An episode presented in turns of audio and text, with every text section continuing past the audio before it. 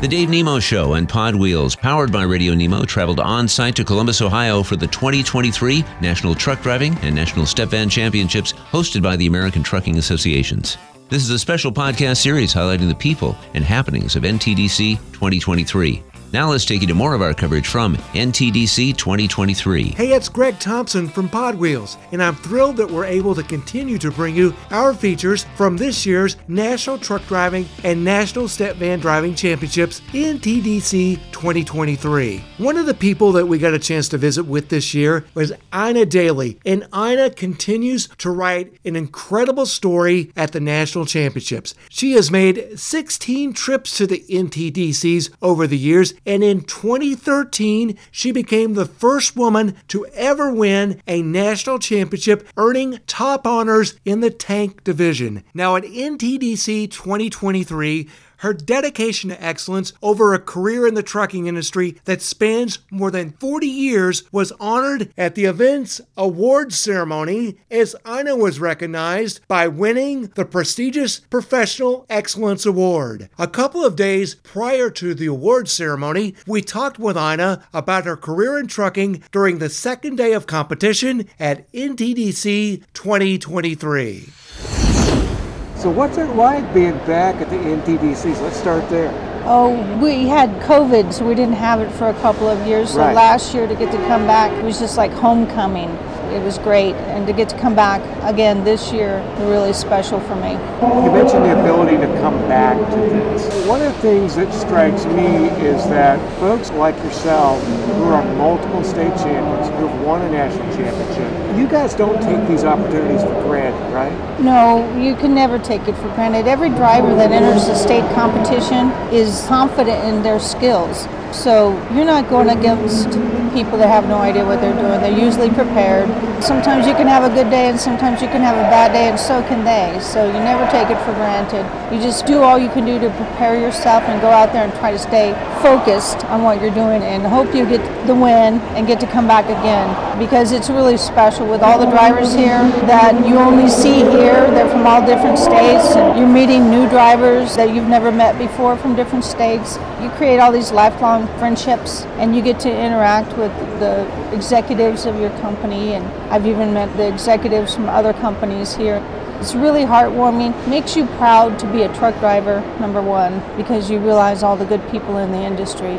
And that's something that I know you've held dear for your entire career because I had an opportunity to listen to your interview earlier today with Jimmy Mack. And you can also hear that here on Pod Wheels powered by Radio Nemo. Now, Ina, you've been in this industry a long time. What is it, 39 years now?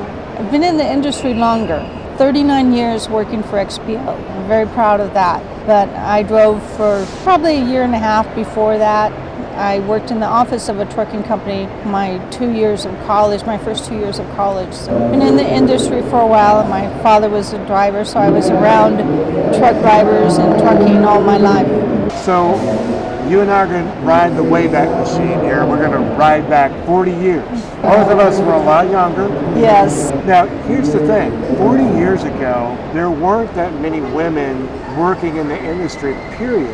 No, there weren't. I was fortunate that my dad was one of those men that really encouraged me to not let my gender be an issue in whatever I chose to do. It sounds to me, in talking to you earlier, is that trucking really spoke to you at an early age, and it became something that you aspired to do.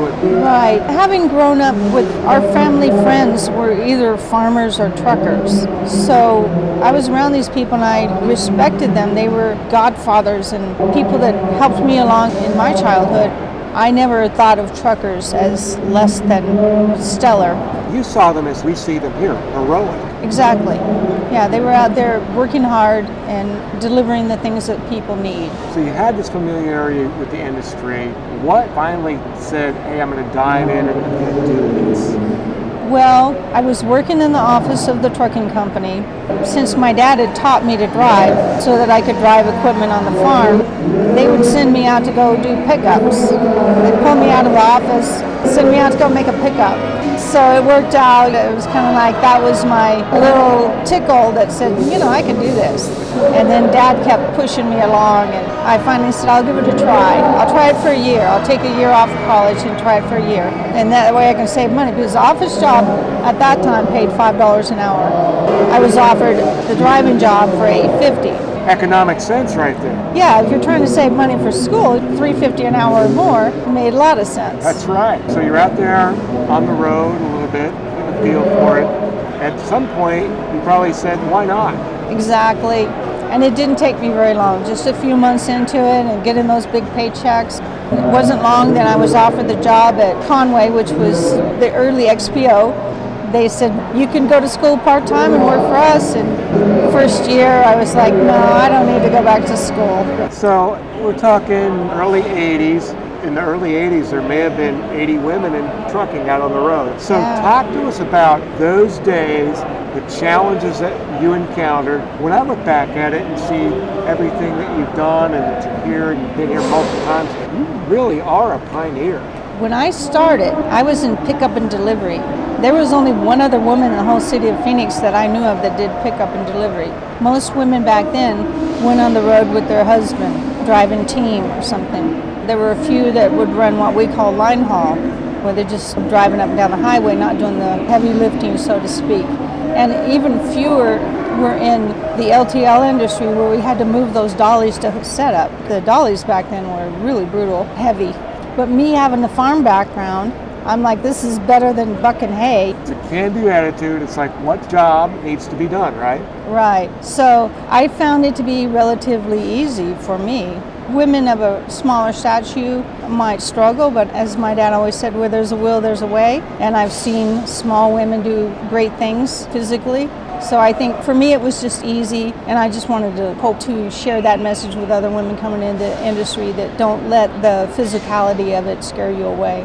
Did it help that you were involved with LTL? Did you do over the road? In the early years, it was primarily city P&D. I would go down to Tucson from Phoenix, deliver freight down there, then go up to the northern parts of the state to the mines and pick up copper and things and come back. A little bit more highway. We call it windshield time. And I liked that. It's guaranteed to get home. And at that time, all of our line haul stuff was at night. It was nice to work days.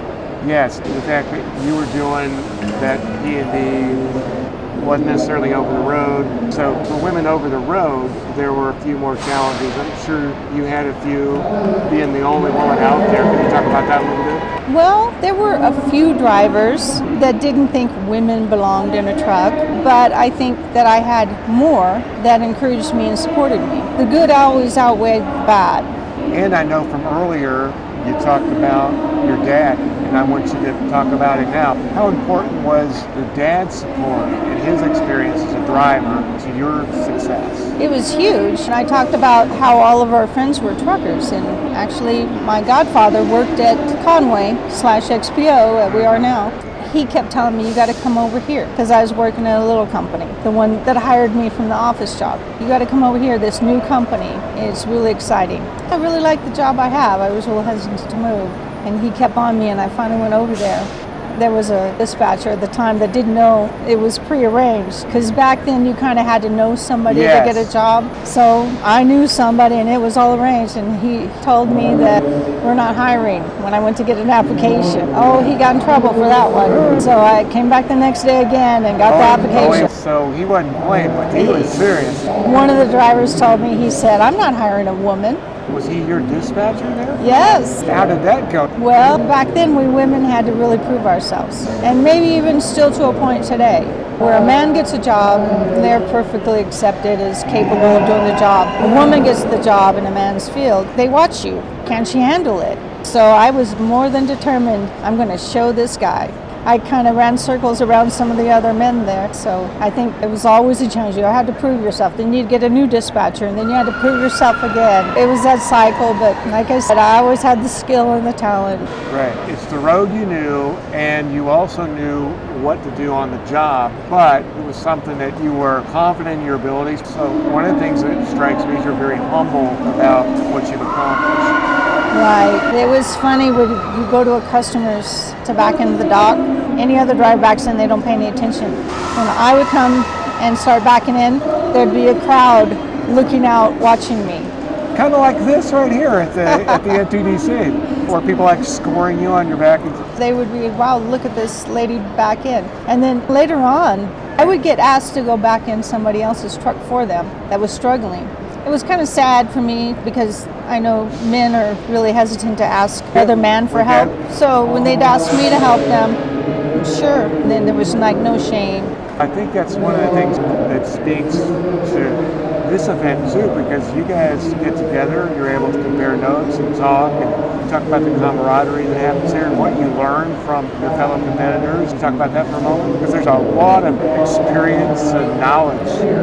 Yeah, so number one, you're part of your company team, then you're part of your state team, and then in our classes, our bullpens, and whatever division we're in, you meet drivers from other companies that are just nice people, and whoever wins, great. You hope it's you. If it's not, somebody deserving won it, and you just can't help be happy for everybody. Well, and in your case, I know you want to win every year, but the fact that you won a national championship, it's been 10 years, but you've won one.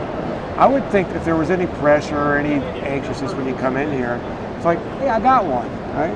Yeah, it definitely was a huge accomplishment. Of course, you'd like to win again and again, but you got the one, you're happy, and then you just hope to do well the next time. So let's talk a little bit more about your trailblazing. Earlier, before we got rolling, you reminded me that you joined America's Road Team. You were named to it in 2001. At that point in time, there weren't a whole lot of women on the road team. Yeah, there were a few. I think the team before mine had a husband and wife team, and then there was a woman from Arizona named Suzanne that was on a, in the 90s. I got to know her, and I knew some male road team captains also that were on it. I always admired them. I thought they were just the exemplary example of professionalism in trucking. In the role in the road team, have you been able to share a message and let people know that it's possible to have a career talking with little kids and all that? That's a career option. One of the most important things I think I've been able to do as America's Road Team Captain is go to schools and address high school driver's ed classes, career days, things like that. Not just for trucking, but for girls in general, to be able to see that you're not limited to your options when you grow up. You can go into what's predominantly a male field and do well. So I think just being able to set the example for some future young truck drivers or women that want to go into any other field, you're not limited. So that's been a blessing, one of the biggest givebacks. Well, one of the things I want to ask you about, we talked about it earlier, you've been with one company for nearly 40 years. That just doesn't happen in this industry. It's almost as rare as you being a woman in trucking in the early 80s. What's been your secret to being at one company for that long? My dad had a long career with his company, 35 years in with one company. And he used to tell us that get on with a good company and stay there. I found a good company. XPO is a great company to work for, and they treat me really well. They've given me all these opportunities to be more than just a truck driver. I've had a great, fantastic career thanks to working for the right company. They've given me the opportunity also to work city and then go line haul or whatever I wanted to do, days, nights. The opportunity was there. For our final question, I'm going to ask you to be philosophical or look into the future here. Being a woman in trucking, being a true trailblazer, as we chronicled, got in behind the wheel 40 years ago, national champion here at the TDC, multiple state champion, road team member, done so many things in your career. What would you like to see happen for women in trucking going forward into the next generations?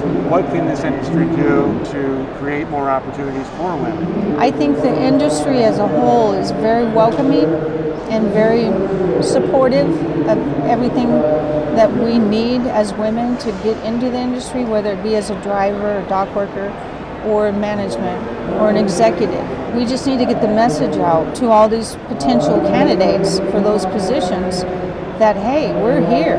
Trucking wants you. You know, don't think that you have to go into healthcare or some other field because that's where women do the best. No, you'll do quite well in trucking, and it's waiting for you to just take that brave step and enter it. So, looking back at your career, any regrets about the choices that you've made? No. The only one I might say is I wish I had gone on to get my bachelor's degree. But had I, when I look back, because I got the associate's and I was going for the bachelor's, had I, I might have tended to go toward that teaching agriculture position that I was seeking. And I would have missed out on all this. So I think things happen for a reason. My dad always told me, You love trucks, you know, why not give it a try? And I do love trucks final thoughts about being back here and what you enjoy the most? The camaraderie, for sure. I think a lot of us would say that. The challenge, the competition is good for everyone. You learn something new every time. Challenging yourself is a good thing, but being able to see all the people from other states you only see here, it's wonderful, and being able to make new friends every time, I think that's the greatest thing. And being able to feel proud of what you do for a living, like being able to talk to you. What truck driver gets the opportunity to do a podcast and spread a positive message? So this makes me really proud to be able to do that, to be able to represent my company, my state of Arizona, and women. Thanks for spending part of your day with Pod Wheels, powered by Radio Nemo's coverage of NTDC 2023. Check back with us on podwheels.com for more of our podcast features as we work to take you inside the championship event. You can also keep up with all the episodes of this special event series by subscribing to this podcast. Just search National Truck Driving Championships and hit subscribe wherever you get your podcasts.